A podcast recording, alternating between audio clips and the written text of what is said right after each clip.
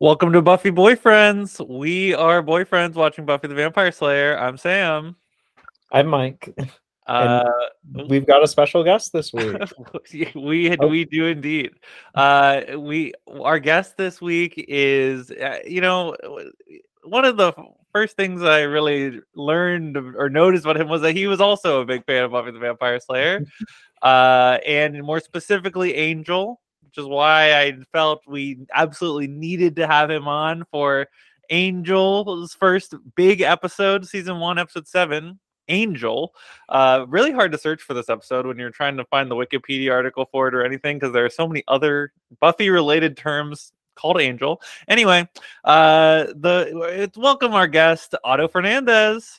Hey, it's me. How y'all doing? Uh, Michael, Sam, thank y'all both for having me. Of course, thank you for being here. How how are you doing? I'm good. I just got done watching the episode we're about to talk about a few minutes ago, so it's like fresh in my head. So yeah, I'm ready to get into it. Perf. Otto, what is your Buffy journey? How did you get into the show? What brought you to this juncture here tonight? Well, like most things in my life, it goes back to or it starts with uh the UPN network.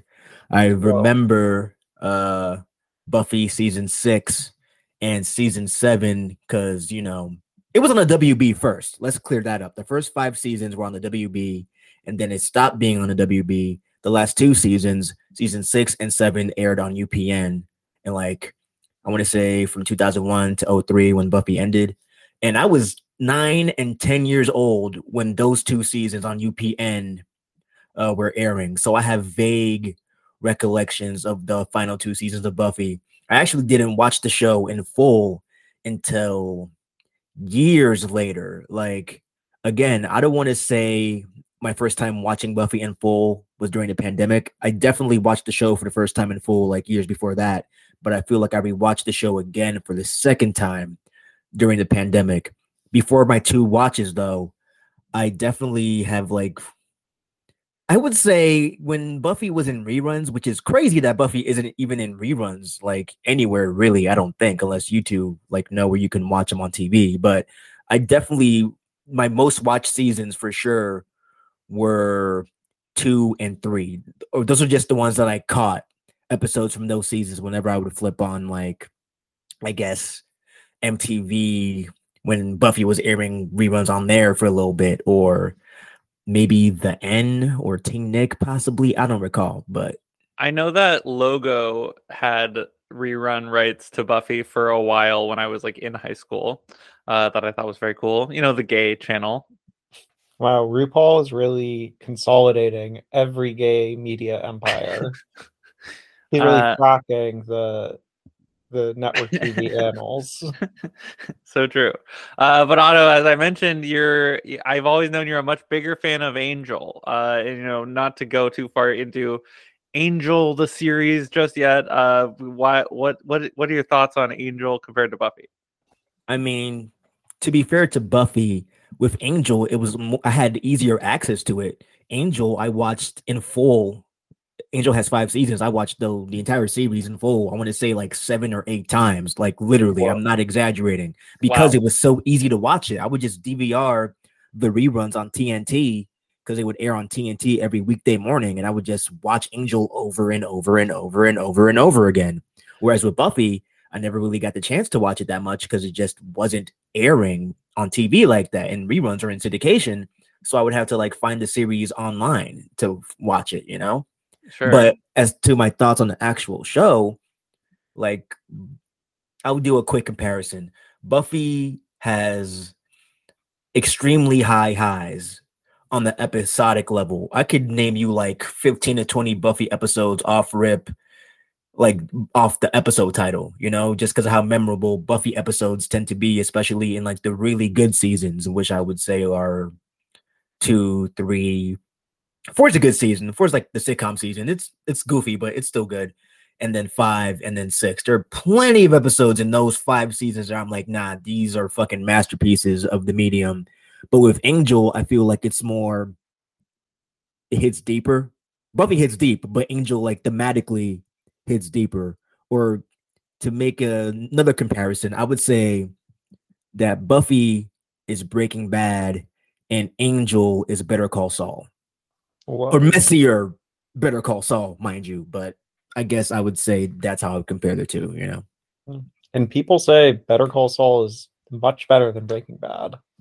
I would also say I'm one of those people, but to k- get back on track, I'm just gonna leave it there because I don't want to just make this into a Better Call Saul thing. We'll be here all night. I swear to God, we'll be here all night. Well, you and Mike would have a lot to talk about. I've only seen Breaking Bad at this point. Uh, I gotta gotta check out Better Call. Maybe that I've been looking for a new show to watch. Maybe I'll try that again.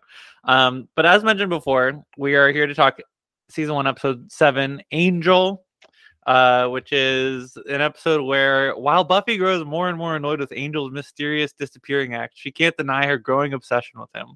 Meanwhile, it's killing Xander that Buffy doesn't have a clue about how he feels about her, and as he vents his frustrations and as he fr- vents his frustrations to Willow, she knows all too well how he feels. And in the underworld, the Master is incensed that Buffy has taken the lives of so many members of his family, and he summons vampire warriors to annihilate her. Uh, pretty slay. This episode's written by David Greenwalt, uh, who is one of the co-executive producers of the show. And previously, Mike, you may know him from writing Teacher's Pet. Uh, and then he went on to create the aforementioned Angel and NBC's Grimm.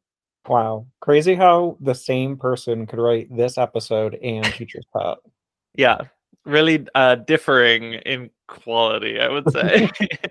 Um this episode was directed by scott brazil. This was his single buffy credit. Uh he was the executive producer of the shield and he was a producer of various levels of hill street blues uh which aired from 1981 to 1986 i don't know what that show's really all about but i'm pretty sure it, like i've never seen it but it is a show that was like a like cop soap opera basically. Um i don't know. I don't know any i you know he did a great job there directing this episode. I wish they had brought him back for more i'd say. Um but david greenwalt slayed it. Um below the line spotlight there were so many sound effects in this episode. I wanted to think about who was behind those. Timothy pearson was the foley artist of the episode he had 257 Foley artist credits between 1983 to 2007. Uh, he worked on two seasons of Buffy, and then also he was like a big Disney guy and worked on a bunch of the DComs as well as Proud Family. Uh, thought that was cool. What then can I interject? What is a Foley artist? Is that like a sound person? Yeah, so like a Foley artist is the guy who if they didn't really capture a sound perfectly well on set, this is a guy who's like got the video of the episode up on a screen and then is like recreating sounds with various things to make it like a better more a better better look and sound match, I guess. Um, and then for our IMDb deep dive, our cast person, Julie Benz, poor Darla, killed off in this episode. I love Julie Benz more so for her work as Darla. As uh, oh, never mind. But that's uh, we haven't we haven't. I'm, I was gonna talk about the other show. I love her in this episode as well. She's just so damn good from the very beginning. And before this episode, she was also in the first two episodes, right? Yeah, Buffy? she was in the pilot like two-parter, and then she disappeared, and we kind of it seemed like we weren't going to see her again. Um, Mike definitely didn't think he was going to be seeing her again. He predicted that before. Yeah, but I guess according to these notes, Darla may be out there somewhere in the Buffy, the wider Buffy universe. Maybe some flashbacks. Who Maybe some flashbacks. Yeah, yeah. She Death isn't die. the end. Death is rarely the end on these types of shows. She turned into dust. True. Um, but she's probably most known for her role as Rita in Dexter. But she had a leading role in ABC's No Ordinary Family, which I watched every single episode of, despite You its did. quality. Uh, I mean, hey, I love Julie Benz and superheroes, so it was a match made in I think I watched the pilot of that, of that show, and then I was just like, ah, I- I'm good, you know. You made the right call. It uh, did not pick up, and, and um, as well as uh, Sci-Fi's Defiance, which I had never heard of, but she was a leading actress. Cool. Good for her. I hope she is still working these days. Was she in that Dexter revival? I doubt it since she died about halfway through the original show. Damn. So sort of like her character on Buffy. True, could be some flashbacks for her. I'm not sure. Let us know if she's in the the Dexter revival. Let us know in the comments. We'll do.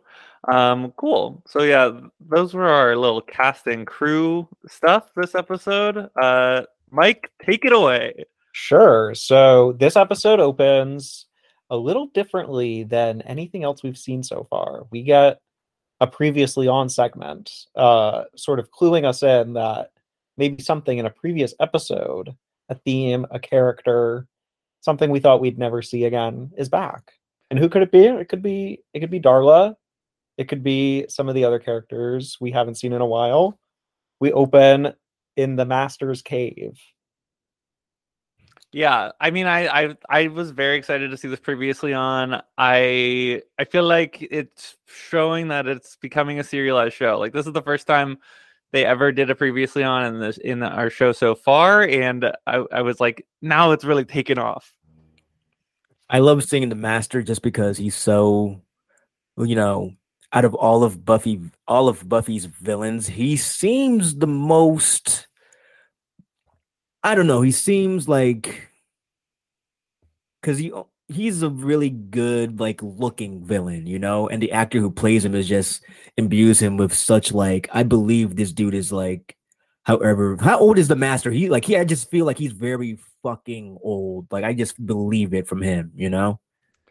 Yeah, I don't know that we get a specific number on him, or at least not to this point. But I mean, Angel in this episode was claimed to be like 250 years old, and Darla turned him, and the Master is older than her. So it's he's by like 400 years yeah, since that's that's what he mentions about uh darla in the end of the episode but yeah i'm gonna pivot from the master just to say real quick man fuck the anointed one one of the most nothing characters in the entire series. He's just, oh my god, I do not.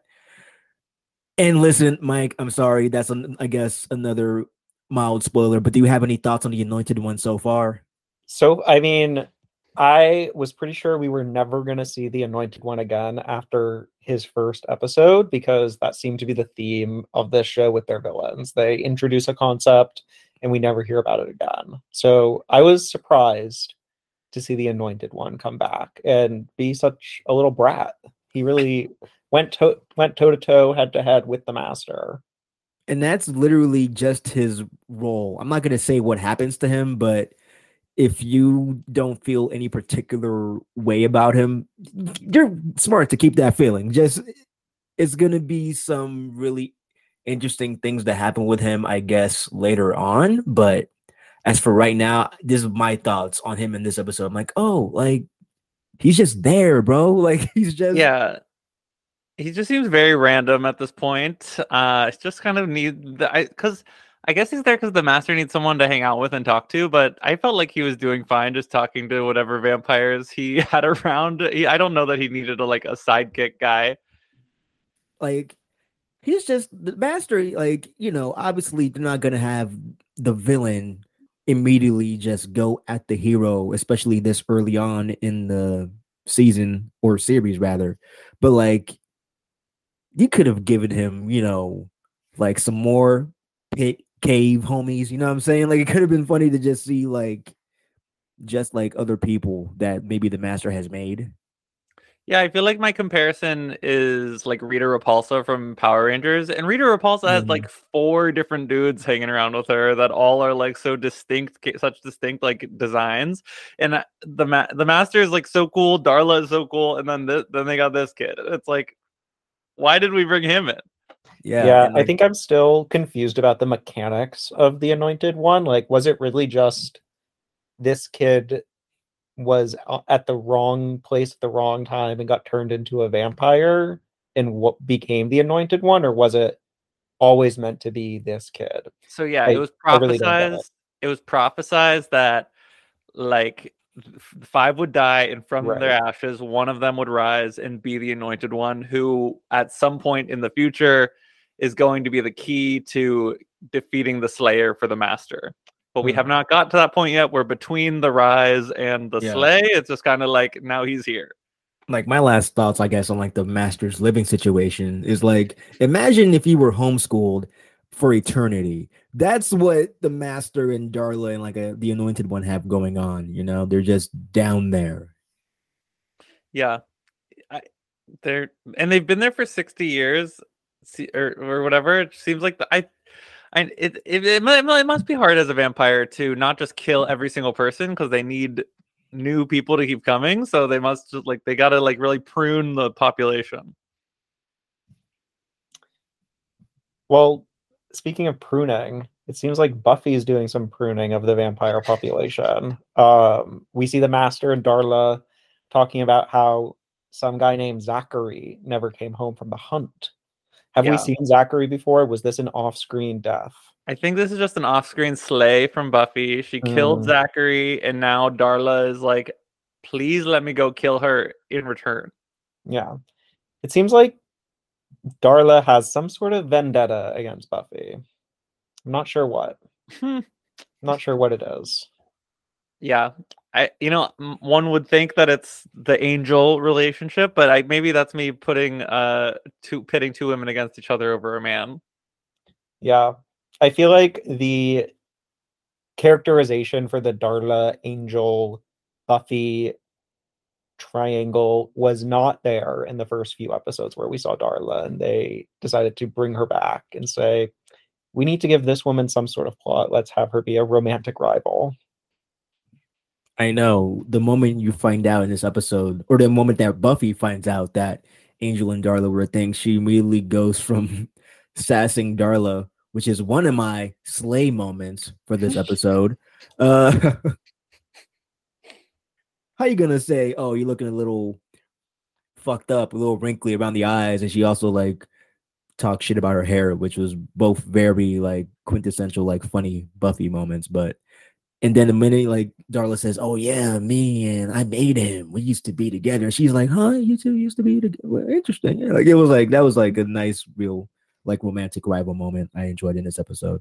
I agree. I think that this is the high watermark so far of their like the handhold of the fi- uh, the final fight in the climax of the episode and like the character stuff in the fight. Like I feel like they were doing really good stuff in this episode. Um, I I just wish that the season had been longer so that they would maybe have been able to like string this out a little longer, like the Darla Angel Buffy thing, because it's a really fun dynamic, and it's just too bad that Darla had to be slayed on her first return to the show.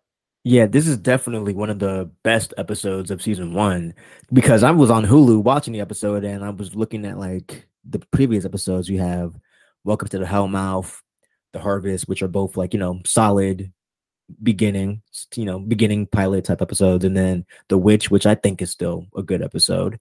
And then you get into like Never Kill a Boy on the First Date, I think, uh, Teacher's Pet, The Pack. I'm like, man, I'm glad this was the episode you asked him to be on. Because if it was any of the previous three, I would have been like, oh my god, like Xander getting eaten by a praying mantis. Okay, good. He should have been eaten. Fuck it. Like this. It's true. It's Um, true. I will say though, Otto, if you have not watched Never Kill a Boy on the First Date in a while, I will. I also had a generally negative impression of it, but came away from it really, really liking it. It was pretty good. All right, I might give that one a rewatch then. But as far as Angel, like David Boreanaz isn't even a, s- uh, you know, he's st- guest starring this season. Yes. Mhm. Yes. Okay. And he is quite good as Angel already. Like, obviously, you know, Mike, that he eventually does get his own show. We've said that at the beginning. So I'm like, oh God, I hope I'm not spoiling the fact that David Boreanaz beco- gets his own show off of this character. But he's really good. And I feel like the episode that is most compelling when it actually just focuses on Buffy and Angel's relationship. Like the Scoobies, you know, Giles, Xander, Willow, they're in the episode and they contribute, but this it's not really about them at all. This episode is really it's really like all about Buffy and Angel, and I think the episode is better for it. Definitely, because even when they try to like paint parallels between Buffy liking Angel and Willow liking Xander, it doesn't really like linger on the Willow's side of that for very long. It just kind of automatically reverts back to Buffy. Mhm.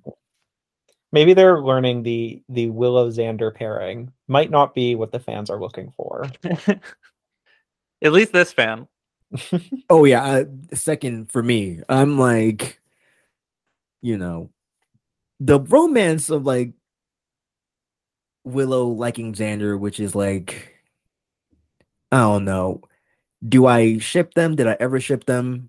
When I first started watching the show, when I was a lot younger, and I will admit, maybe sided with Xander or had my blinders on when it came to Xander specifically as like a dude, right? Or a straight dude, rather, right? I was like, "Uh, let's see how it goes. But watching the show and then rewatching it, I'm like, yo, like, I'm not gonna get into future Xander shit, but even in this episode, I'm like, bruh, like, it's bad every single time he, does, Every something, he does something terrible.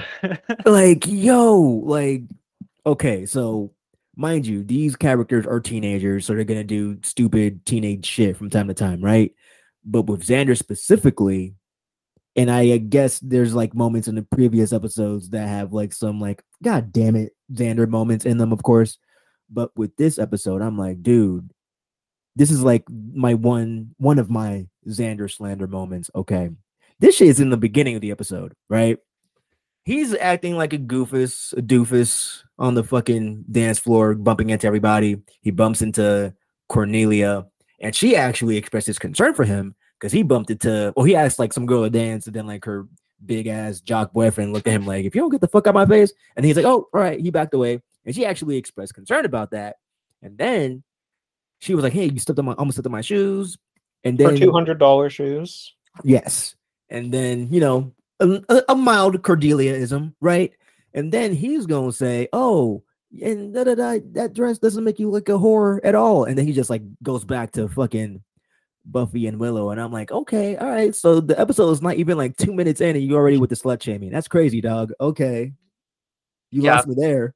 Yeah, He that's sucks. kind of his thing. Is any hot girl who gives him a time of day is a slut or a whore, um, as long, unless they're sleeping with him. Um, anything else they do is being a slut, being a whore. But if they gave him attention, it would be all different, wouldn't it? I bet it would. Yeah, real Joss Whedon analog, really looking into his mind. I mean, Xander is literally like a Joss Whedon avatar. I think Joss Whedon himself has said as much. And then, given what we know about Joss Whedon at this point in real life, oh man, it's a miracle that Xander wasn't even worse than you know what we've been getting. At least so far in the series, I'll leave it to you, Michael, as the series goes on to decide for yourself, like just how much of Xander is Xander and how much of Xander is Joss. Even though you know, I just said he's like a self-admitted from Joss himself, like Xander is like Joss in the show. So, you know, I'll let you determine how much is like hmm. the percentages, you know. Where the line is drawn, I don't know. I think that I think that it's I think that it's just like some yeah no I'm I'm agreeing with what you're saying.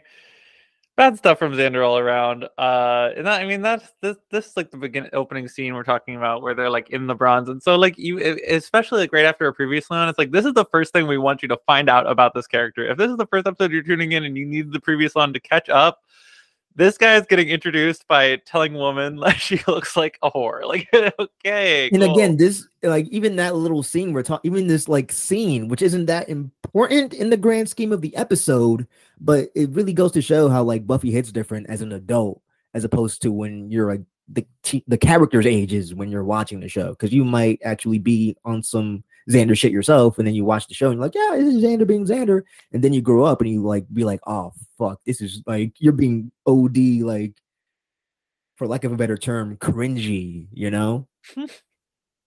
Uh yeah, definitely. So this is like Buffy comes back and talks to Willow for a little bit, and like they all talk, and then Buffy's just like, I'm just too upset right now. Like I'm just gonna leave, and so she leaves the bronze. Uh, and like we get a flash of Angel like watching her from across the club, but she, like and she turns around and he's gone, obviously, because he's does that, uh, and so she just leaves, and she's like attacked in the alleyway by these three vampires who are the three, the three that the, The master three. sent to attack her. Can I just say, I these vampires they have so much time on their hands, and they have the most uncreative names for each other for their prophecies. Like, who cares about the three? Who cares The about three, the, the anointed master, one? the Like, anointed one. and here's the difference between the master and like the anointed one and the three. The master seems like an actual character. Like you like he's believable. You believe he is the master. He's just some old ass motherfucking vampire just chilling down below the earth before his time comes, right? Or whatever the however the prophecy or whatever goes. I don't know if the show has gotten too into that yet, but yeah, he's basically biding his time, right? Trying to kill Buffy in the meantime and shit. But the three, yo, they didn't even seem like vampires to me. And they have the vamp face on the whole time. They just seem like three dudes in matching outfits, like with armor, be- yeah. You, okay, Y'all should be in the WWE. You shouldn't be going after Sarah Michelle Gellar. What the fuck are y'all doing? Well, I like the fake out at the beginning of the episode that introduced the three because the camera shows you just these like three bald, shady guys hanging out as they're talking about the three, and you're like, okay, this this has got to be the three. But no, these are just some poor dudes that get jumped by the actual three. Um, R.I.P. to these three dudes. Do they get killed or are they just Probably. I think they cut away before we get too Hmm. many details. Too bad. Uh, so yeah, but thankfully Angel shows up in the nick of time and like releases her from the fight, or like at least helps her fight them off uh, for enough time for them to run away and uh, head back to Buffy's house. Yeah, and I I feel like I have to note this is the first time in the series Angel has done something helpful. I also noted that this is like his finally he did something.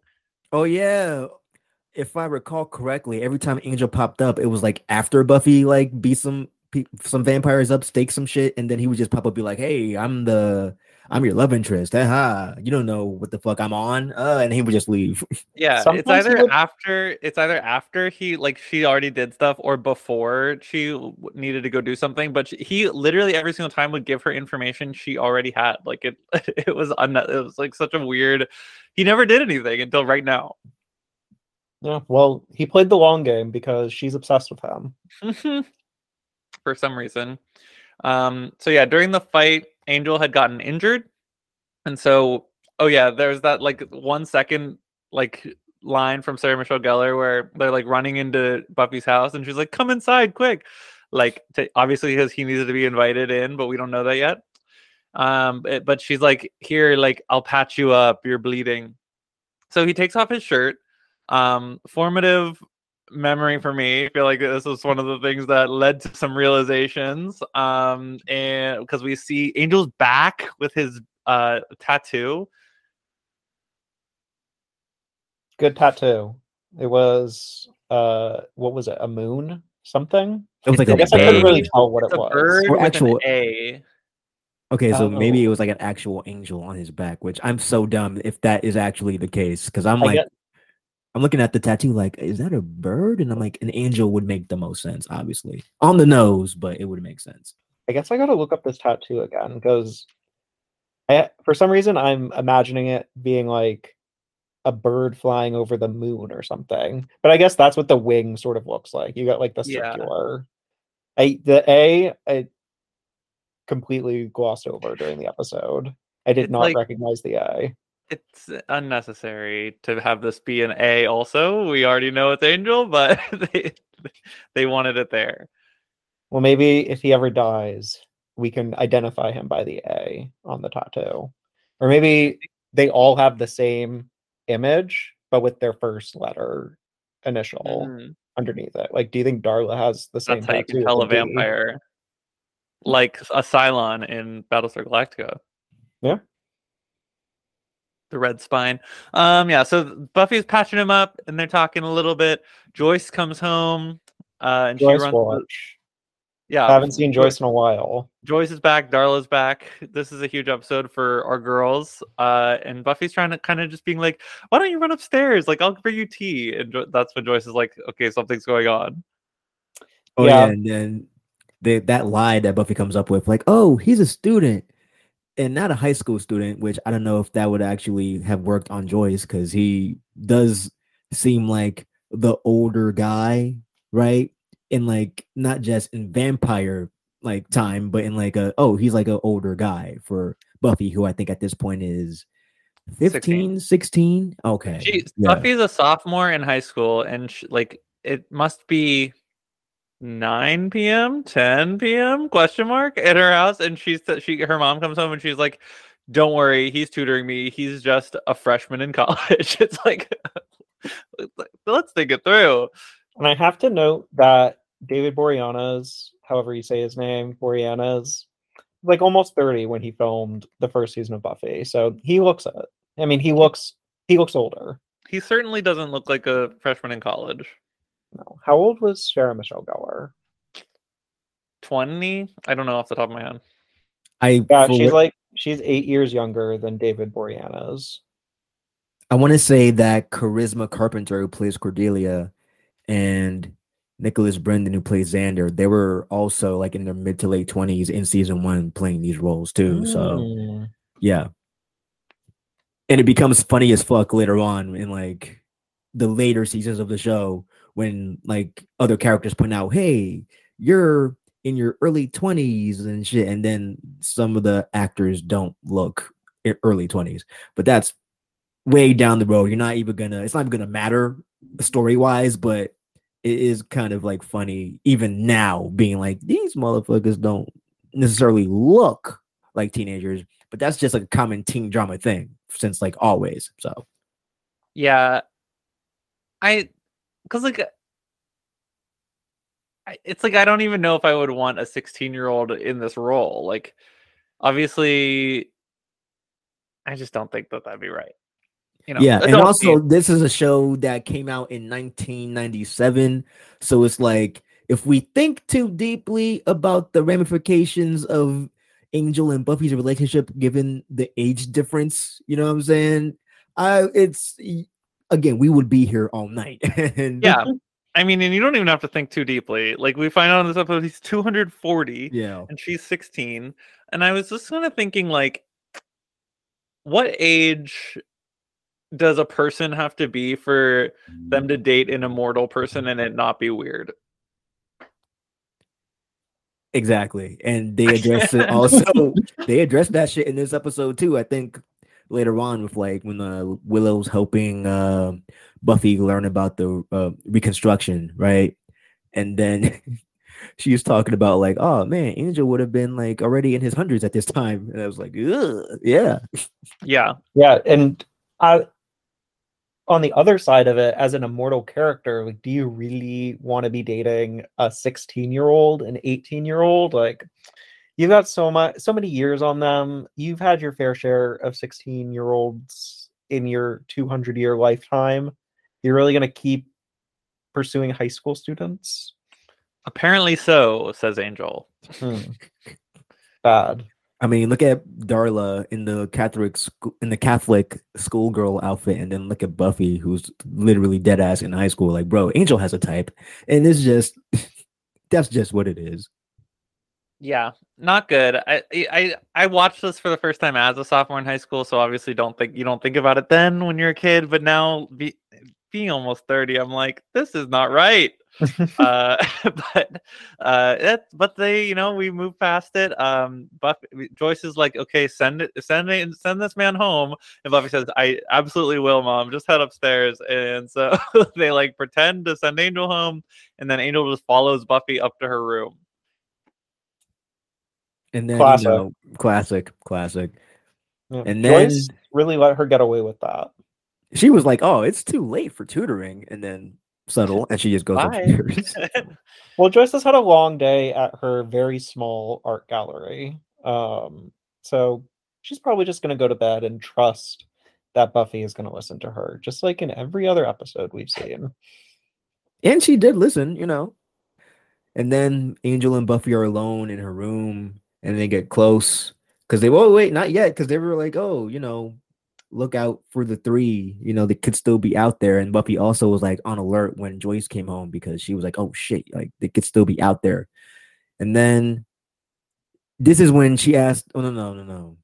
No, yeah. So the the, the, The, the first take off your shirt so I could patch you up. That was before, and she didn't notice that he was probably already healed up because Joyce came home early. Okay, the first night, like Buffy and Angel just like are two are tense, and they're like, the, Buffy offers to sleep on the floor, and Angel says, "I'll sleep on the floor. I've slept on much worse." It's like this is not when like they discover that because then Angel just Yeah. like hangs out at her house for like all day the next day. yeah, I was like, oh, so he was just what was he? Do?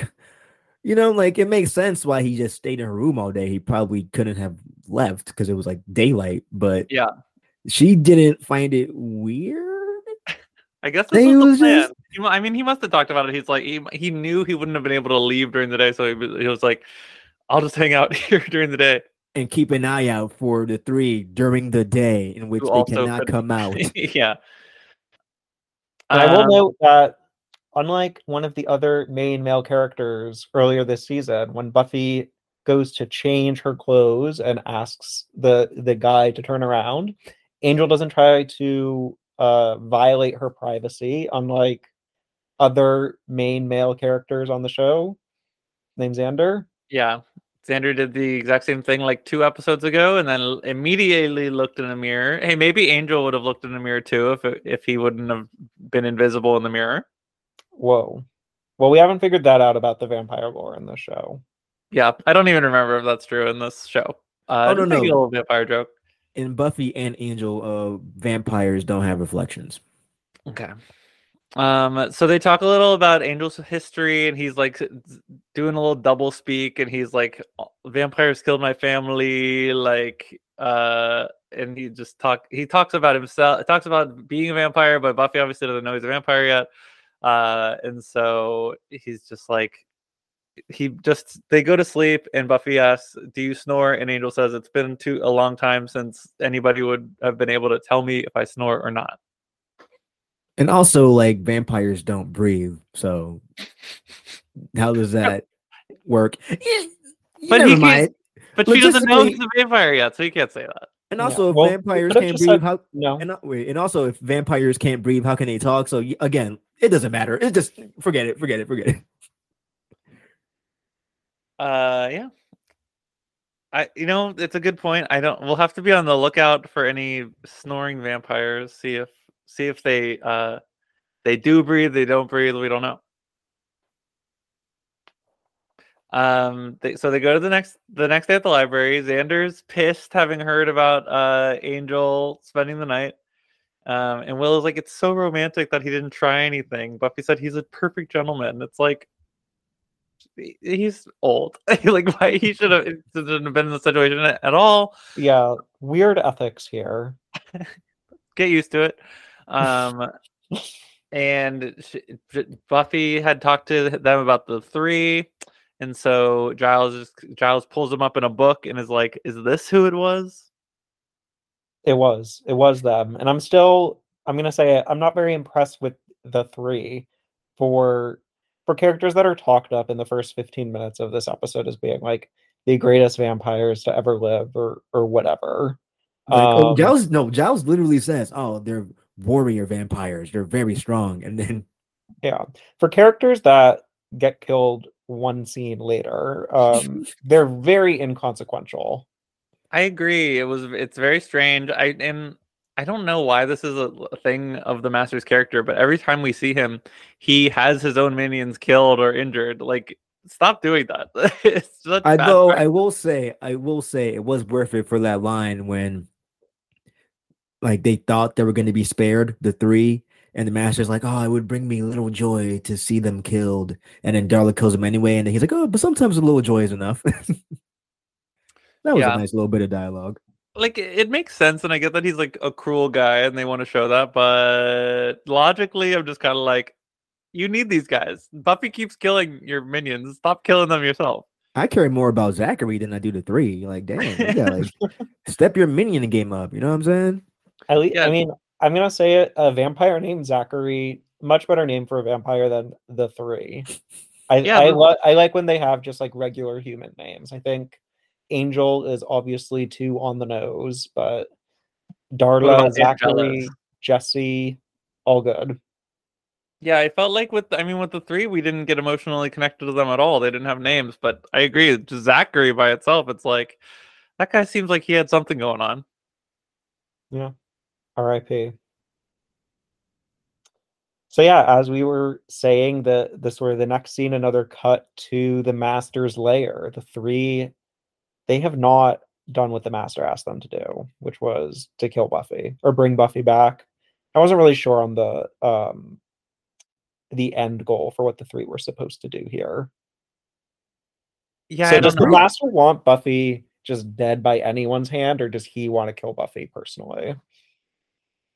I think he'd be fine if she just died, because then no one would get in the way of his plans. Mm, okay. But I, th- I mean, I think ideally he'd like to kill her, but he knows his limits, and I'm sure he's told his minions like, "Hey, kill her if you can." Yeah. Hey, that that is a good manager. He he knows how to delegate. Yeah, but then Darla, and he delegates the killing of the three to Darla. Yeah. He he has limited strength. He can't just be killing people willy nilly.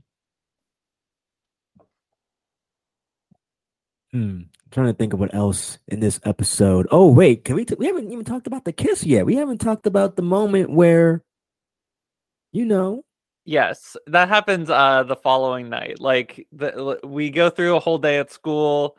Um Buffy and Giles do some like combat training and like cuz Buffy wants to learn how to do the crossbow, but then uh oh man, I love Buffy and Giles' relationship at this stage in the show because it's very much still I'm the Watcher, you're the Slayer, and Buffy's perspective on it is like, yeah, I'm the Slayer. I know what I'm doing more than you think, and she sees Giles as like, I guess, a fuddy duddy. Still, if that's like the accurate term.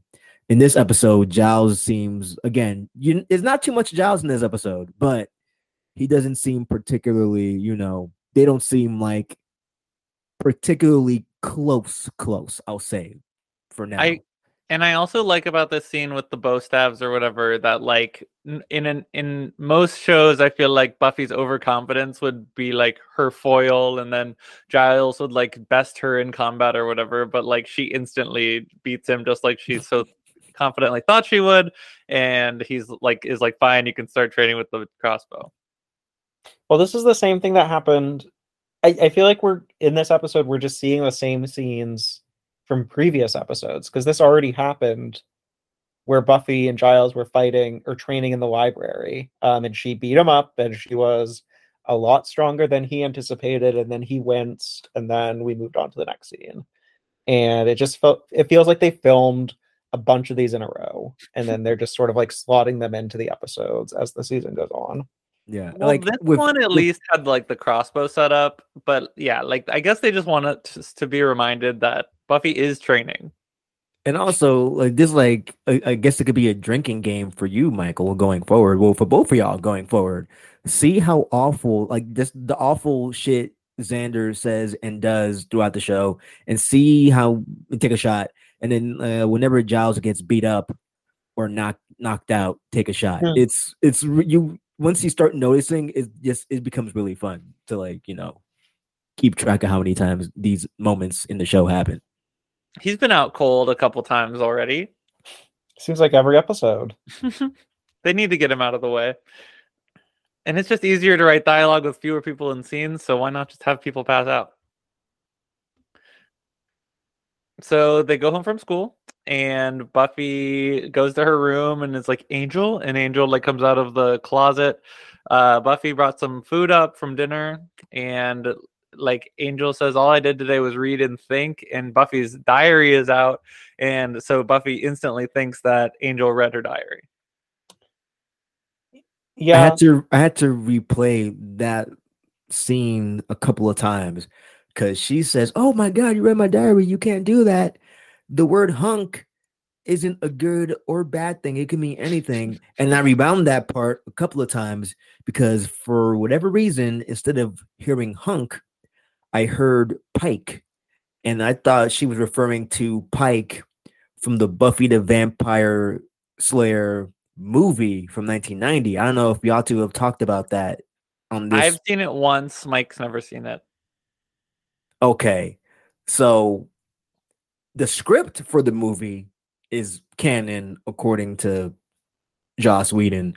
And then the movie itself, the executives kind of fucked around with it. So it is what it is.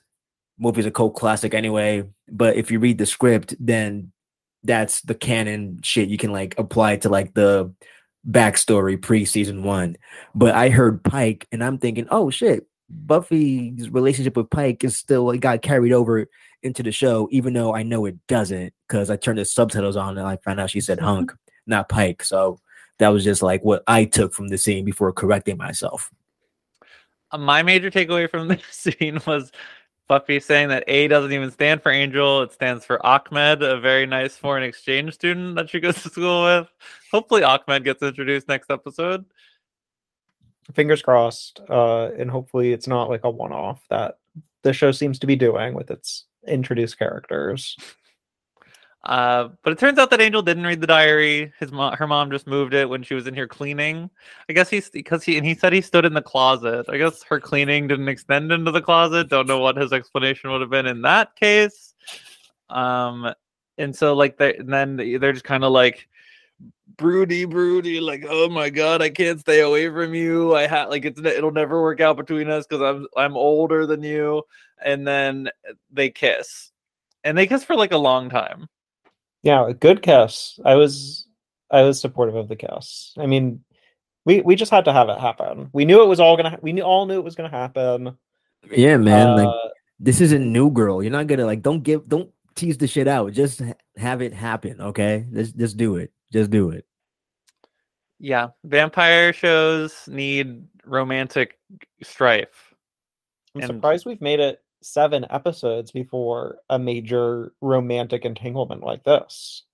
Yeah, I agree. I feel like because obviously it's teased at, and we like understand as uh, watchful viewers that there's Buffy and Angel romantic tension, but there really wasn't that much. Like, what there's not as much as you would expect in the first couple episodes until this moment where they like finally quote unquote kiss. I dig it. I dig it. Sarah Michelle Gellar and David Boreanaz have good chemistry. So, you know, and also it's a vampire show, like you said. So I feel like at a certain point, you do got to bring romance into it, you know? Definitely. And then, I mean, as we've discussed, our, you know, the the age thing we're critical of. Um, but like Otto said, like they the actors themselves like do they, they they're very good together. Yeah, and if I had to pick out of any of the men that have been introduced on the show so far for Buffy to be connected to, I guess I'll go with Angel in this episode. Um, I'm gonna say Angel in the previous episodes where he wasn't being very helpful. Um, I would not be as supportive, but he seems to try to be helping Buffy um, overall. So Yeah, I feel like That's now that I've want seen him fight some monsters, I'm more like is sympathetic to him or like more on his side, less like just complaining about when's he gonna get in the game. Like I feel like he actually helped in this episode. but the passion can't last for very long or it, it lasts for a while but not as long as maybe the two of them want uh because angel has his sort of involuntary face change Yeah. um what did you all think of this plot Well- twist Well, what did you th- did you already know that Angel was a vampire? I feel like i did know that like i feel like i didn't i feel like i did know that Like in the previous episodes, did you know? Like, were you- what did you, did you or didn't you? See, now I don't. I wasn't that surprised, but I feel like I had that in the back of my mind just from the Buffy universe being part of culture for the last like 25 years. I'm sure I've heard Angel is a vampire sometime in that time frame. And as eh, for the for our our loyal listeners who have heard the our first intro episode, I have technically watched season 1 before we did this rewatch podcast like a few years ago. So I, I have seen this, but I didn't remember that this was the moment we learned. Yeah, the the moment it's actually revealed for real, it wasn't necessarily shocking because I've seen this episode a bunch of times or enough times to like have it stick in my head. And I've also seen the show Angel seven to eight times. So I'm like, I, yeah, it's sort of like I already knew it was coming, but I was paying more attention this time around to the writing around the fact that he's actually a vampire and like the double talk that Angel was doing, which I thought was very clever writing from David Greenwalt. So the reveal itself was cool. You know, it's like, oh, they're kissing, and then like, oh shit, I can't help myself, vamp face, and then it's like, ah. But everything leading up to that reveal was very well done. Yeah. I, I think- agree. Oh, Sorry. Uh, No, nothing. I was just gonna say, uh, like, because even when I first watched the show, I went in knowing that Angel was a vampire, and so when I first got to this episode, I it didn't even hadn't hadn't even occurred to me through the first six episodes that the characters didn't know that Angel was a vampire. Like, I, I just never even thought about it until this moment, and it was such a big deal that suddenly he was, and I was like, oh my god, of course, it's a, it, that'll be a big deal. Yeah, I think my outstanding question from this reveal is do all vampires instantly go vampire face when they are hooking up with somebody? Because that could be annoying. Well, with Angel in particular, uh, short answer, yes. That's his thing. We'll we'll have to find out. Yeah, I mean, this might be just his his uh he just couldn't control himself.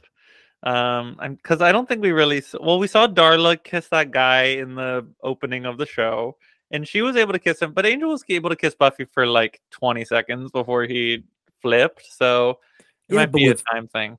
But with Darla, it was like that was just a setup. She was kissing the guy as like a regular high school girl, and then she changed her face. Angel, it seems like he kissed Buffy because he actually wanted to kiss Buffy, and then you know, his true nature just couldn't keep it. His true nature couldn't just stay hidden. It, it just came out because you know the passion and all that, right? Yes, I agree. I just feel like he if he if this were the case, he would know. And like he, I don't know. I'm sure it's it, you know I'm sure it's some sort of sexual allegory. Um, you know, Angel couldn't Yeah. control himself. Angel's vamp face in that moment was him coming early. That was just Mm. premature ejaculation, premature vamp face. That's what that moment entailed or was supposed to signify, I guess. Yeah. So he growls. Buffy throws her through the throws him through the window and like shrieks. Uh, Joyce runs in and she's like, "I saw a shadow in the soda." Oh no, she didn't throw him through the window at that moment. He fucking Oh him. yeah, he jumped right. out. The He window was jumped later. out. Yeah, yeah. He was embarrassed. And then she was like, Joyce, Joyce, she was like, What was that? And she was like, Oh, it was just a shadow. Like, I'm sure Joyce has heard that one before. bro, like Buffy and Walter White, not good liars, which makes my Breaking Bad Buffy comparison make even more sense. Okay. Good I'm- callback, Otto. Thank It- you, Otto. I agree. I agree, Otto. I, I yeah, I mean, this is the first time. I don't. I feel like Buffy doesn't scream that much. Like that, we don't normally get a scream queen moment from Sarah Michelle Gellar, uh, but you know she gave when she, it was her turn. She can do it all. She was going for the Emmy. Um, the next day, Buffy's at school talking to the Scoobies, telling them, "Hey, Angel's a vampire." Um, and this is sort of Giles is, is going to give us some lore talk. He's like, "Just remember, vampires. They might look like people, and they might have the memories of people, and act like the people you knew, but." When they turn into a vampire, a demon takes over. Kind of like the uh when we learned that Jesse in the pilot was turned into a vampire. Kind of the exact same thing he told Xander, which was like, I am not Jesse, even though I look like him, and I'm talking to you like I'm Jesse. I am a demon now. Yeah, they really want us to understand. This is he's it's not a person, it's a demon. Um Xander really wants Buffy to kill Angel. It- I'm it- sure I he mean, does. He would have said that before he even knew he was a vampire. Now this is like, but this is like another Xander slander moment, right? Just the way he responds to Buffy anytime Angel comes up, and it's so obvious, like uh jealous, like lovelorn or like unrequited love type shit. But the reason I'm not gonna make this another Xander slander moment is because that's literally how he treats Buffy for like the next two seasons. I want to say basically like the high school seasons is like it's when you get like the peak like oh buffy is expressing is expressing just mild interest in another boy let me be an asshole real quick like that's sort of like one of his traits which is very annoying to me looking back on it but yeah it's gonna be uh again you can slander that yourselves me i'm just like in this episode i'm like ah it's annoying but i'm like well this is xander so Xander's definitely annoying, but I feel like at least here it's couched in something understandable where he's like, You are a slayer, he is evil, so it works out for me that you would now have to kill him. Yeah. So it's like even though Xander could be making a point, it's very self-serving ultimately. So it's hard for me to be on like, oh well, yeah, he's right. He's a vampire you're the Slayer, it makes sense. Now, if remove the fact that he has like a crush on Buffy, right? Then I'd be like, well, he's making sense. But then you find out just how like desperate he is, and it's like what he ultimately wants from Buffy. Then it's like, ah, you know, it makes it even like Angel is literally like a 250 year old, like polite groomer, I guess, if we're gonna you go by like today's standards, right? Now that we have like the vocabulary and shit. So Xander on paper is right, but I still do not fuck with Xander. I will go. I'm Team Angel over Xander on this one. Okay.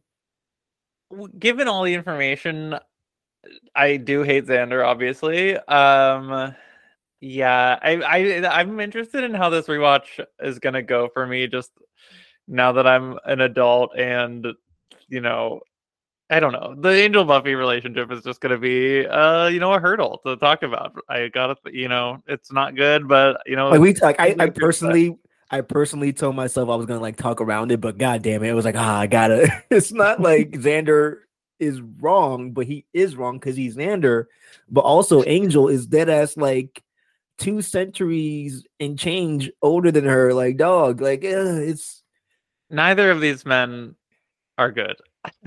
yeah, I think Buffy should go back to Owen. Yeah, Owen seems Owen was probably even he was really mean to her, but at least he was like better. He was a human who treated her a little bit better than Xander. What Is was this... the name of that nerd from the path? from the? Oh yeah, we like the nerd. I can't remember, Lance? but Lance, Wait, yes. No. Is oh. Owen the is Owen from the episode Never Kill a Boy on the yeah. first date? Yeah, oh, the titular okay. boy on the first date. Uh so yeah, they're just talking and they're just like Xander's like how could because they find Xander but Xander's like you don't love him do you and Buffy says I might and uh, Xander's like how could you love a vampire and he like shouts it. Cordelia's like, "What?" And then Xander says, "I mean umpire." But then Cordelia was focused on someone else wearing a similar dress to hers. She runs off shouting about how this girl must have a knockoff.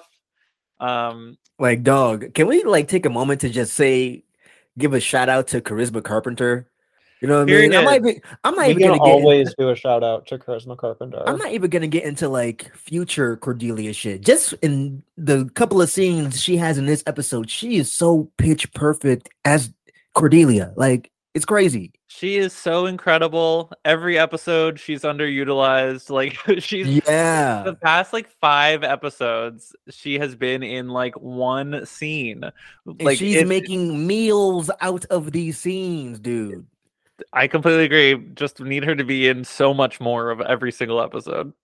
And then I guess with David Boreanaz also, y'all were talking about how like he would just pop up, not do shit, and then leave. And he finally gets his big episode, and he's like killing it too in this episode. Definitely, we need we need the Cordelia episode. Um, but yeah, I mean, but like at least because at least Cord at least Charisma Carpenter in her like singular scenes would be like do stuff like memorable or like be so amazing before this, Angel has like been, you know, um, Useless. not excellent. Oh, that's a very fair distinction. I agree with you there. Yes, yes.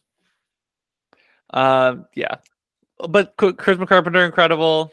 Hopefully, next episode we see a little more from her because this might be like her only scene in the episode, which sucks. Um, it's like that scene, and then like the her interaction with Xander in the bronze. Yeah, yeah where she gets called a whore ugh, I I feel so sorry for our girl. Um, but after the Cor- Cordelia dress thing, Angel gets back to his house.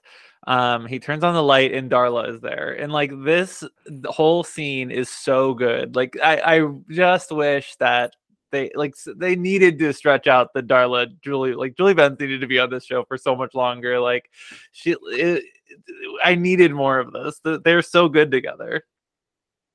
I'm ready for the the Angel and Darla spinoff. When can we start watching Angel? Not till after season three. Mm.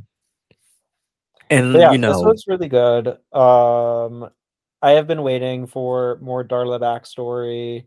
Love that we're connecting her to another character here besides the master. Um, it seems like she's reading him for being into high school girls. Um, so she sees that it's problematic. Um, we stand uh, an age appropriate queen. True, but then even she's probably like 200 years older than Angel. So well, is that is that okay? Like once you start getting into the triple digits and you're an immortal being, are you allowed to sort of date around, or do you have I to stay so. within your age range? Well, that was my question earlier. Like, would a 50 year old dating a 200 year old be okay? I'm like, sure. Yeah, as, someone who hasn't reached fifty, I don't know Yeah. how mature I'm going to feel then, but maybe I would feel comfortable dating a 200 year old. I don't know.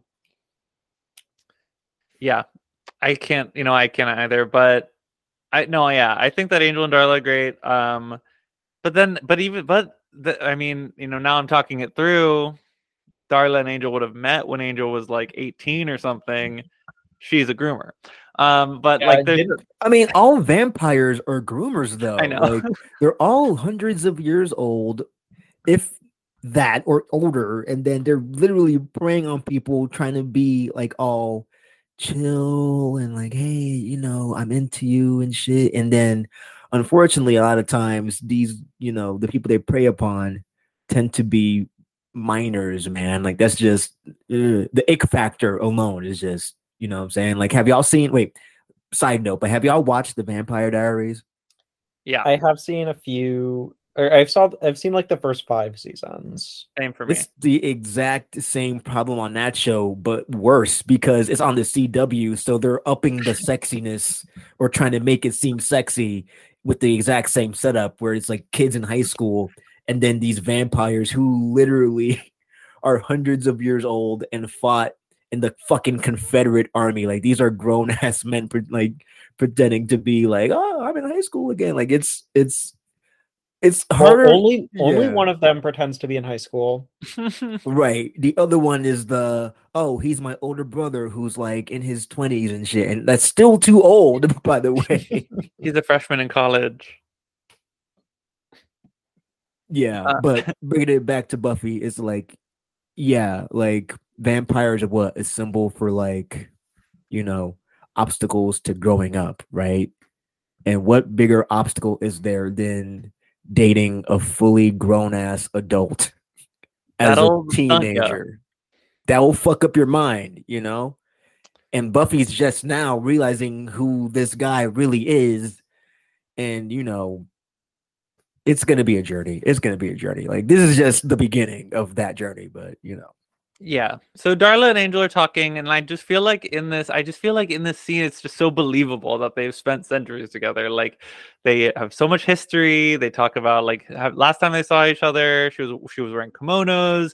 In They remember, Budapest, do, yeah, they remember Budapest and like an earthquake that they like fed during.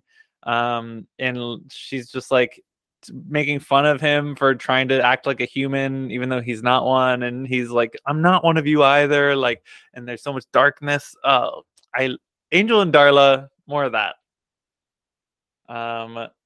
Oh wait. get- Oh man, that was a great scene, and I think that comes directly after uh Joyce letting Darla in, correct? They probably do a similar scene later, but uh, yeah, like that. Angel and Darla have a bunch of good scenes together in this episode. Yeah. Like Joyce lets Darla in under the guise of uh, Darla being like, "Oh, I'm here to tutor Buffy about Willow had uh, reconstruction. I have like something else."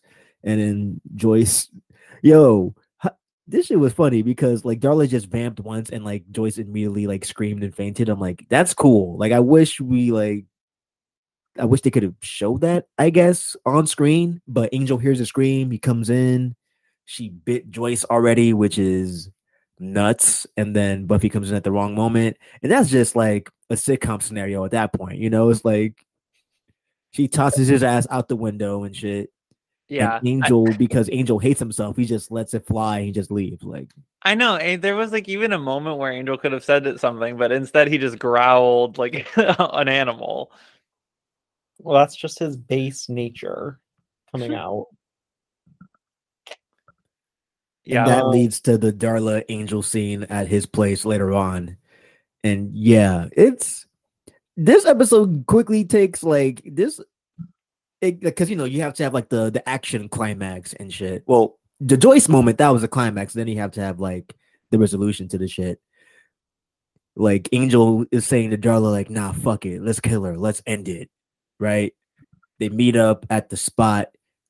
Where did they even meet up at? Was that like uh I forget? That was it. Where was that? They went to the bronze. Like Darla, like, Buffy, like found out. Buffy knows that Angel lives near the bronze, and so when he she was going to go patrol and look for Angel, she like went to the uh, bronze surrounding area, and she heard some noises in the bronze, so she went in the bronze. Got you. Yeah, yeah.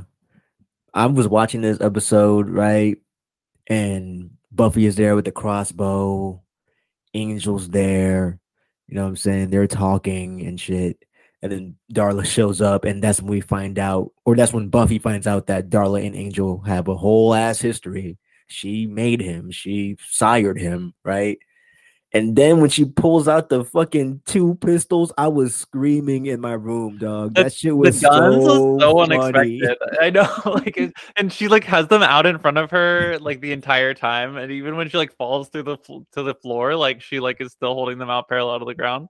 To this day, that shit is still funny because I'm like, bro, a vampire with a gun. And okay, Michael, I'm gonna say this. Not the only time a vampire with a gun happens in this universe. So when that happens again, that's gonna be a treat. Uh Vampires really uh going through their the, the, the, the gun law loopholes of our country. They are they're finding the loopholes and they're getting guns. Yeah, man. Vampires can just they don't even have to have like ID. They could just do some vampire shit. Boom, they have a gun now. And Darla was able to procure two pistols and just on some Yosemite Sam shit was like, I'm just gonna shoot the Slayer. She tried, uh, but And yeah, also, this part of the episode was also very well directed. I fuck with this part of the episode too. The, yeah, this was a good action scene. Probably my favorite um of the fights so far. Because we cared about all the characters. Yeah. Yeah. And also, I love uh Giles, Willow, and Xander on like in the rafters. And like, oh, we gotta do something. We gotta be. We gotta like provide a distraction. And Willow just says, "Hey, yo, Buffy." That It was an of angel that bitch of mine. It, it wasn't. It was an angel. It was Darling the bitch. she just starts shooting at them while they're talking and shit. Alyson Hannigan's delivery of that line is like lodged in my head for some reason since I was a boy. Um, but yeah, like we get more information on like why Angel stopped killing a bunch of people a couple like a hundred years ago. He says the G word, which we can't say Yeah. anymore. But they did say Romani at a certain point in the episode. Yes. and they were like, "But what I'm talking about is this." Uh, but like, so we learned that a hundred years ago, Angel had been this monstrous killer vampire for like over a century already, just like living, laughing, loving with Darla, uh, and they were so evil and happy together. But then he fed on a Romani girl, a favorite in the tribe or something, and so like the elders of her people set a curse on Angel, and so they gave him back his soul and so now it's not like he's like become a person again but now he like has a soul and regrets and feels pain for all the things that he did for those that century and lives with like the horrors of recognizing the things he did as bad Wow. So he's not like other vampires. no now he's a good vampire He's like the last one they'll kill. It's like that meme, like, oh, Yeah. we'll we'll kill you last. me when i have to kill angel during the uh, human uprising Yeah. Angel is like if Saul Goodman was forced to revert back to Jimmy McGill, okay, that's just I'm just I'm doing the Breaking Bad Better Call Saul shit too much. But yeah, Angel's like revealing of like his backstory as to why he is the way he is, and he also doesn't like the thing that's interesting about Angel is that yes, he is a good vampire, but he is still a vampire. He still has the same instincts and urges to like fuck people up, drink blood, do all that shit. But because he has a soul, that's like it's a constant balance. You know what I mean? Like he's constantly like having to keep himself in check. Him kissing Definitely. Buffy, him kissing Buffy, he thought he could keep himself in check, and then he couldn't. And then the rest of the episode played out the way it did because he couldn't keep himself in check. You know? Yeah, I mean, Angel's character in this episode is interesting, and I mean, no, after the first six episodes, I was shocked to think that, but like at different points in the episode, he wants Buffy to kill him, and then he wants to kill Buffy also, and but then by the end of the episode, he chooses to kill Darla instead. Like all, all three people in the triangle at different points, he wanted one of them to die, including himself. He's complicated. That's what 240 years of life will do to you. Yeah, And I guess had a lot of time to think and read. Yeah. I also really love the moment where where Angel does kill Darla, like the lighting and like the close ups and shit. And you know when like, you know when we care about a character, when a character is important, like Darla is here, they'll be staked and like it'll take them a minute to die because you got to get the money shot. I'm like, oh, oh, and then then they die as opposed to just like any old vampire like Buffy stakes them and then uh, instant just dead. There's no beat. There's no dramatic beat. It's just it's done. But this Darla's death in this episode, I'm like, oh, mwah, Chef's kiss. Shout out Scott Brazil. You did that. That shit was fire. That shit was also, this is like one of the first times where Buffy went to kill a vampire and like it looked like because she shot the crossbow bolt and it like went in, but she was like a little to the right or something. She's like so- close but no heart. Yeah. Uh, so And yeah, Darla go doesn't go down without a fight. Yes, and also Buffy couldn't kill her. She's literally dodging bullets. You can't dodge bullets with a crossbow. you don't Yeah. bring a crossbow to a gunfight.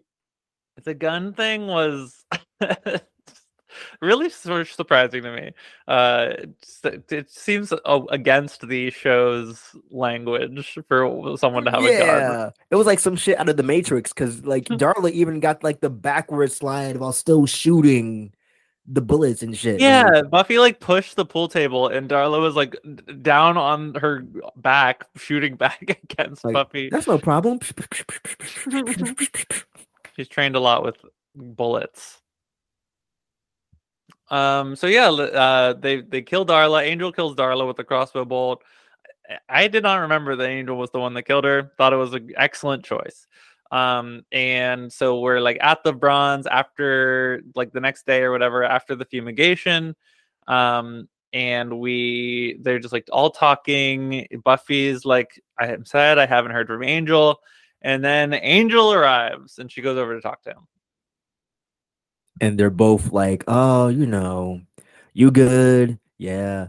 Are you good? Yeah." Angel's like, "If I don't get shot or you know, like slashed for the next couple of days, I'll that would be good for me." And then they're like, "Oh, one of us should leave. We should." And they kiss again, and that was like another great moment in this episode because it's not necessarily the kiss, which was also good and fine and I guess they both needed that in that moment. But then like Buffy like leaves, and then you see like the the burn, like the the burn mark from her uh her crucifix on his uh I guess his clavicle, his like his chest area.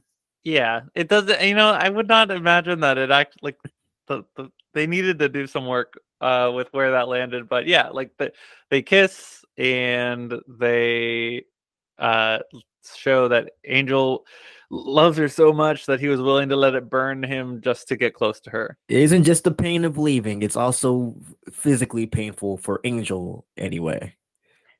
See, I'm gonna say it wasn't very clear to me what was happening in this scene because they're kissing. He's like, "Oh, it hurts so much, but it's so worth it." I'm like, "Is it his soul that's hurting?" Because we had just learned that he has a soul now and feels remorse.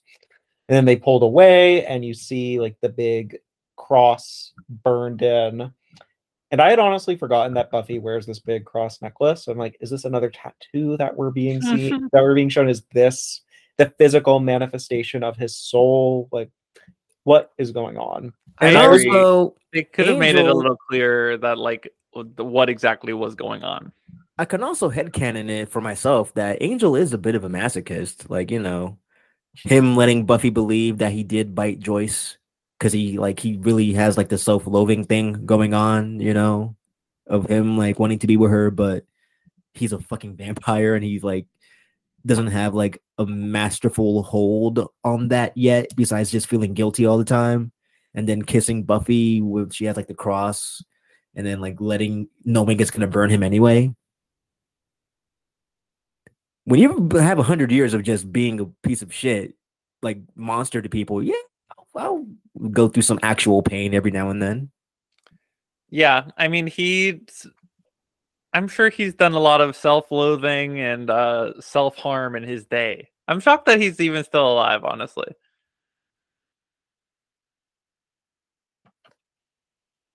Uh and No, so I am too. Like, yeah, like yeah, like, like, like you know what I'm saying, like a bleak ending, but also very in very like it, it fits Angel's character. Like, yeah, I'm surprised he's still alive too. Shit. knowing what I know about him from this episode, I'm like, this dude would have ended it all a long time ago. But he keeps he keeps meeting blonde teenagers, man. That's just that's the thing that's keeping him going. Yeah. I mean, that's the thing about uh high school girls. The he keeps staying the same age and they keep staying the same age. Uh and finally we also see a scene of the master. He's like pissed. Darla was his favorite and but the anointed one is there and he's like she was weak. We don't need her. Uh we'll get Motherfucker, we don't need you. What have Yeah. you done? You've what have you nothing. contributed? God damn. Um, yeah, so that was that was season one, episode seven, Angel. Um, moving into our segments, Otto, was there a fashion moment of the episode that you wanted to spotlight? Uh, Cordelia yelling at that other girl for wearing the exact same dress as her, and then her being like, "Man, is this a knockoff? What the fuck? Like, where, where, where'd you get this from?" Yeah, that was my moment as well. Um, Just I- polka dots. That's there's like a polka dotted dress. I don't. My fashion sense isn't really a thing. You know, I could just tell. Oh, polka dots, cool, and then. But it's I the way Cor- it's a Cordelia moment, so I'm gonna I'm gonna remember it, and it's like you know you know it's also like it is fashion related, so I picked that one. exactly. Like it was hard for me to pick a different thing just because it was called out. It was about fashion. I was also going to pick the dress, but um, I will. I'll shout out again Cordelia's two hundred dollars shoes that she she trotted out to the bronze. And that we also don't see. We see. didn't even see them, but And I I'm not saying that because I'm into feet. I'm just saying, you know, I They mean, were- knowing were Joss for- Whedon, I'm surprised we didn't see the shoes. Sh- Chekhov's shoes. You know what I'm saying? You're gonna introduce it in the first act. You gotta show him by the by the by the end. You know, by the by Act three or four, whichever. Um, and then I, I mean, Darla dressing up as the schoolgirl was funny too. Um, Otto, did you have a moment of the episode that made you say "slay"? The biggest slay of the episode. I mentioned a slay earlier, and I'm gonna mention my second slay, which is also in the very fucking beginning of the episode. The fumigation party at the bronze, which has just people stomping on cockroaches, picking them up with their bare fucking hands, handing them to the bartender, right? And he's putting them in a little like plastic Tupperware. And I'm just watching at home, like, bro, this is some white ass shit. What the fuck? You would never catch me picking up a cockroach with a bare hand and handing it to the guy at the bar for a free drink, unless I was really fucking broke. In that, in, whi- in which case, okay, that's different. But that was a slay because I'm like, bruh, that's funny as shit. And then at the not the end of the episode. Oh, wait, oh shit, it was at the end of the episode where they have the post fumigation party. And then Buffy's like, oh, what's the difference between a pre fumigation party and a post fumigation party? And Xander has this funny ass line where he's like, oh, uh, much hardier cockroaches. Yeah, my my Spanish teacher in middle school refused to use um like hand sanitizer rubbing alcohol because it said it would kill 99.9% of germs but and so she was worried that the 0.1% germ that would remain would become a super germ and so like it, it would kill someone i don't even remember what she would say but uh, that's why she didn't use hand sanitizer and that, that's the same for the cockroaches uh, mike did you have a big slay for the episode Well, seeing Joyce again, that was a big slay for Mhm. sure. Um, I hope they start integrating her into the story more. Um, it was great to see her be part of the sort of secondary plot, I guess. Uh, get hoodwinked into Buffy's vampire shenanigans. Um, I also really enjoyed when Buffy was training with the crossbow. There was a shot where she like shot it at a target and then the camera pans to like a smoking kills sign um and i thought that was slay because smoking does kill True. The the morality uh, lines on this episode really shifting the goalposts. Um, my biggest slay would probably be when Buffy was like, "That hair on top of that outfit." she was like, "Pick a struggle." The Darla. Oh shit! uh, I just came up with another went off. slay. Sam, Yeah. were you finished with your slay? oh yeah, for sure. Yeah, go for it. Okay, so Michael, you mentioned this just now. Buffy doing a crossbow training. She fires a bow and it hits the this poster that says "Smoking sucks." It, the Oh, poster literally says "Smoking sucks," and then at the end of the episode, Buffy and Angel kiss. Her cross necklace burns him, and it's it's smoking. And guess what, y'all? Smoking sucks. sucks. But for real this time. God damn it. Yo, David Greenwalt. I'm clapping. I'm smacking my table. I'm smacking my table. That's me clapping for David Greenwalt. You killed that shit. If that was intentional, which I'm thinking it is, because I just came up with it and it sounds fire. Yo, like good fucking shit bringing that back. And that's some good visual storytelling right there. I did not have a lot of faith in David Greenwalt after Teacher's Pet, but after Angel, I'm I think that he's I, I bet he's good. Um, moving on to Xander slander. Uh, Otto, what was the worst Xander moment of the episode? Him slut shaming Cordelia in the beginning is still the worst.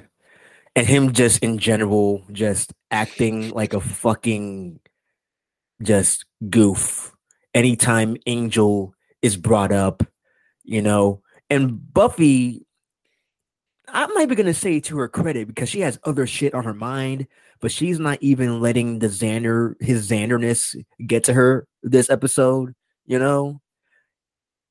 And she's also a good friend to Willow, being like, "Well, if you like Xander, then fucking go after him." And now, mm, you know, so that's like, you know, she's also cap, you know, she's juggling shit. She still can be a good friend to, you know, Xander and Willow, especially Willow in this episode, and like that one scene where she's like trying to like give her advice. But yeah, the Cordelia shit is the worst, and then Xander just, ugh, yeah, not a not a great Xander episode this time around. He wasn't like unbearable to watch. I feel like I've been talking a lot of shit about him in this episode, rightly so, but Rightly so. he wasn't like I didn't necessarily hate him like I will hate him later on at certain points throughout the show. In this episode, it was like, I it's like my- like dude, chill, like just chill out a little bit, you know. But Yeah, he definitely the wasn't Cordelia shit I mentioned earlier was still like my biggest Xander slander moment. he wasn't in enough or like have enough lines of dialogue in this episode for him to say some heinous shit like he does in every other episode. Um, but I would, yeah, I guess probably the only even moment of his that sticks out to me is the Cordelia thing where he's just like a dick for no reason. It's just like go away. And like like we talked about, his adamant that Buffy kill Angel is like annoying, but I get where he's coming from. He is a vampire, and it just happens to line up with him also being a guy he doesn't like. Uh, but his his general treatment towards Angel, just because he's someone Buffy likes, is bad. Also, you know, if you're gonna, if he, I feel like he could be coming at it from a similar angle to when he's trying to get Buffy to kill Angel. He's kind of like he could be like, I don't like him because he's two centuries older than you, not just like I don't like him because you like him. Yeah, I feel like we've covered the major Xander slander moments of the episode, but I think it speaks to how poor of a character he really is when the only he's in he's in a very limited part of the episode and he still only does awful things. um, all he does is slut shame women on this show, um, and that's his, that's his role. I hope someday he gains new character traits. We will see. Um, moving on to the Scooby Power rankings, who the most uh, to help the side of good on this episode? I'm I don't know between Buffy and Angel, they're they're the top spot is tough for me. Is Angel a Scooby at this point though? Well, it's more just like anyone who's like helping the good team. Okay, well, I would say Buffy is, I guess, is Buffy like does she count? Is she because she's the main character? So I, I would say she's usually number one in this. Segment. Okay, we're we're working it. We're working on this segment okay. see if we uh, keep it around or not. Well, I would say Angel, even though he does help in this episode fighting the three, he kind of loses a couple of points for like letting Buffy think that he bit her mom. So like I would say he's not number two after that um and it sort of leads to like the episode playing out the way it plays out with like darla like shooting at buffy and like her friends and shit. So angel was like not really helpful causing that you know? I would say maybe giles and willow for number two. Giles for actually you know training her with the crossbow i guess. She did hit her target. It didn't kill her but she did hit her. And then willow just tossing the Hail Mary. Yo, Buffy, it wasn't Darla. it wasn't Angel, it was Darla. So I guess that was helpful. Technically, it created a distraction, which was the point. Uh Xander was just there. He didn't help. Uh Joyce got bit. That's not Joyce got bit. That's not helpful. So yeah, because Joyce was the one who actually ended up going to the hospital. I guess she's last, unfortunately, on the technical level, you know. And then Xander, before before Joyce, so he's slightly above Joyce just because he was just there. He didn't fuck anything up fight wise, right? He was just being annoying. Uh, and then I guess Willow and Giles tied for two, and Cordelia is number one just because she's Cordelia. I don't give a fuck. It's my ranking. Okay. I I love that thought process. Um, beautiful. Okay, so next episode is called I Robot You Jane. Um, Buffy and Giles face a demon spirit who has been trapped since the Dark Ages. Meanwhile, Willow has fallen for a cyber beau whom she met online, and Xander and Buffy are wary of who this anonymous wooer may turn out to be. Mike, does this sound anything like us meeting? Uh, yeah, a little bit. Uh, you were the who was cyber, cyber beau? Oh my! Cyber beau? I guess we were each other's. we were each other's cyber beaus. Which is the episode I talked shit on earlier that you said, "Oh, maybe you watch it again. It's actually quite good." Uh, never kill a boy on the first date. Oh no, that episode is good. I Robot You Jane is what I was thinking about. that episode, I'm like, oh my fucking god. Poisoning the well uh, for Mike. Maybe this, like these are just my opinions. You know what I'm saying? The opinions of Otto Fernandez are not the opinions of Buffy boyfriends. This this is just me being like, ah, oh, that episode is so it's not Buffy at its best, but it's it's a it's not you it's know camp. it's not it's it, yeah it's camp. Yeah. Um, hopefully, not the worst Buffy episode. I don't think. I don't. Think I don't so. think. Mike, what were you saying? No, it, I was just gonna say it seems like the that I am enjoying the episodes where the vampires are the main antagonists, and all of the episodes with a non-vampire demon or spirit uh, have been really awful so far. Not awful, but they get exponentially better after season one. I'm gonna say that shit. They get exponentially better after season one. The non-vampire uh monster of the week episodes. Trust me on that. Okay, I'll I'll trust you for now. So true. Maybe um, we'll have to have you back on. Uh, would love for one of those episodes. Listen, uh, I'm good from season two to six. Uh, season seven, leave me alone. I'm sorry. Uh, season seven. Oh, actually, wait, no, no, no. I'm bugging. I'm bugging. Season seven got some bangers on there for sure. Yeah, yeah. So yeah.